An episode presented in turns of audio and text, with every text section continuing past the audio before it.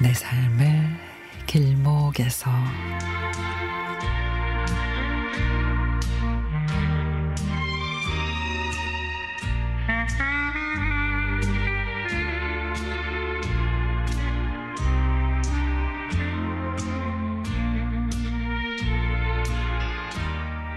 무더위가 기승을 부리는 요즘 시원한 파도가 넘실대는 바다도 그립지만 누워있기만 해도 온몸이 시원해지는 고향집 대청마루가 그립습니다.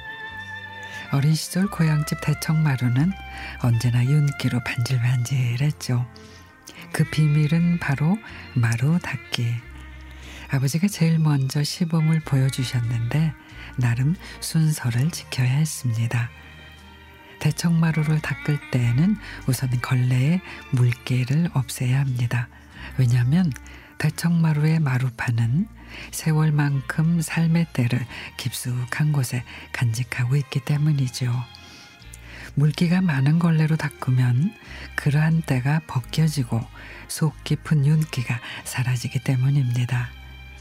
조급한 마음을 가지고 거칠애로 빨리 닦은 마루판은 즉각 그 증거를 드러내기 시작하고 그 순간 뒤통수에는 아버지의 불호령이 떨어지곤 했습니다. 때문에 대청마루 닦기에서 조급함은 금물입니다. 게다가 마른 걸레질의 경우 최대한의 힘을 집중해야 하는데 힘없이 닦으면 도리어 때를 묻히는 꼴이 되기 십상이고 그럴 때마다 전체 마루를 처음부터 다시 닦아야 하는 무시무시한 처벌이 뒤따르곤 했지요. 요컨대 대청마루는 마른 걸레로 소나무 결에 따라 최대의 힘을 쏟아 부으면서 끈질기게 문질러야 비로소 속 깊은 윤기를 바라는 겁니다.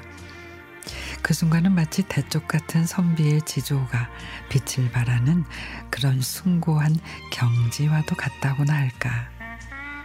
대청마루는 특히 찜통더위에 그 진가를 유김, 유감 없이 발휘하는데요.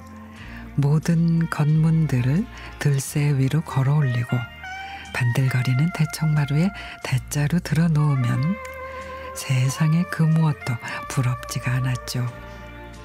오랜 세월을 삭힌 소나무 향기, 시원한 바람, 싱그러운 매미 소리, 밖으로 펼쳐진 초록의 파노라마가 하나가 되는 자리.